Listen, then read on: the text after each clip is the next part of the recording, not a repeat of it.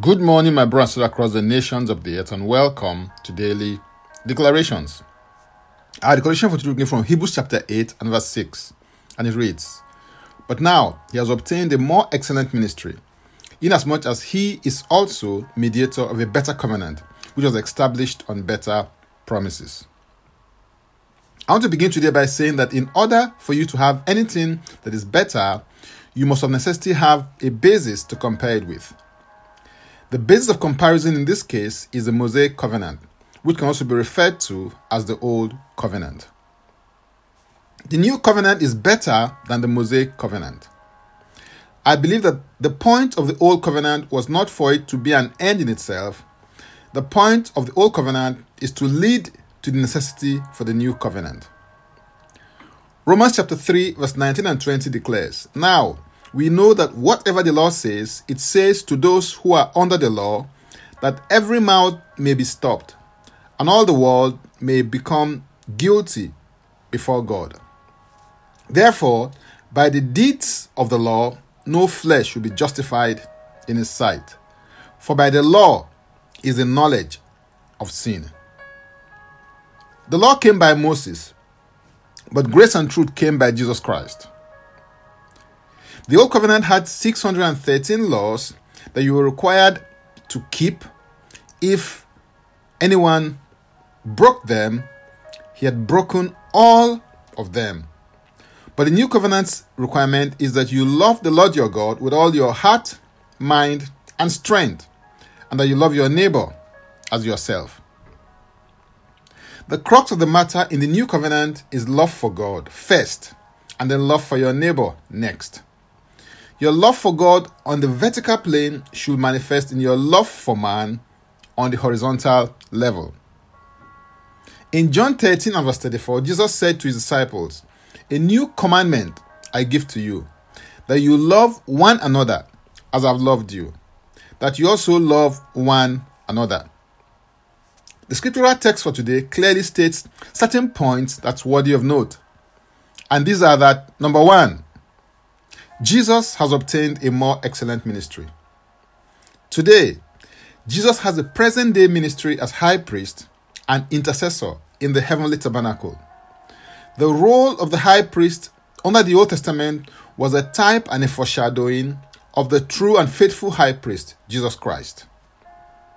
Number two, Jesus Christ is the mediator of a better covenant. 1 Timothy 2:5 declares, "For there is one God, and one mediator between God and man, the man Christ Jesus."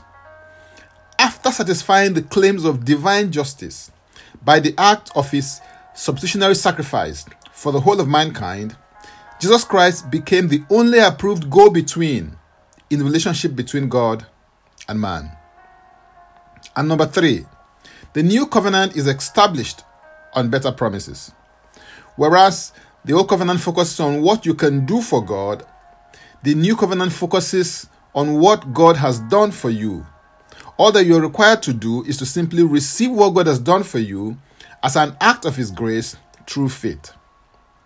Ephesians 2 verse 8 and 9 declares, "For by grace you've been saved through faith, and that not of yourselves. It is the gift of God, not of works, lest any man should boast." Grace and truth, which came through Jesus Christ, is far better than the works and the law that came through Moses, because grace and truth frees you from the yoke of legalism and gives you true liberty in Christ Jesus. Ensure that you do not use your liberty in Christ as an occasion for the flesh, but that you rather serve others through love. Hallelujah. If you're interested in receiving tremendous value from my other inspiring, insightful, and empowering sources, then go to my Linktree account, Francis Ubeiku. And Francis Ubeiku is a single word. Or simply click the link and it will take you there. Now, let's take the declaration together, and I stand in agreement with you as we do that. Father, I thank you for the new covenant, which is a better covenant established on better promises. I receive grace to war for every promise, prophecy, and provision that has my name on it in your divine and eternal counsels. I declare that I am who you say that I am. I do what you say that I can do.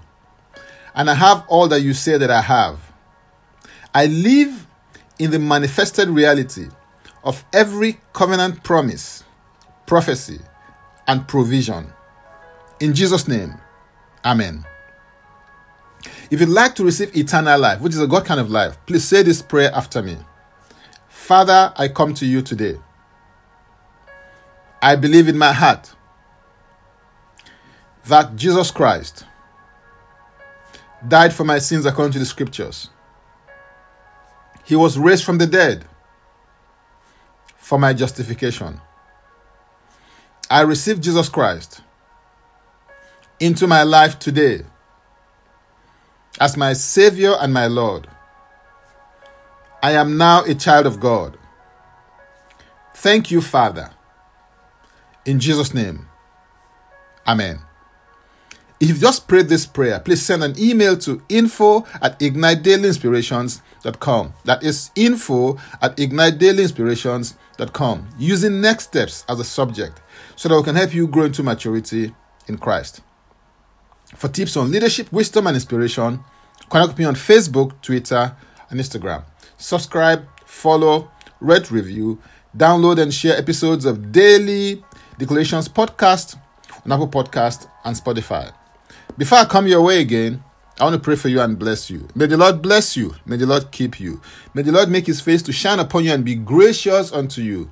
May he lift up his countenance upon you and may he give you peace. In Jesus' name, Amen. I am Francis Ubeiku. Bye for now, and God bless. Jesus Christ is Lord.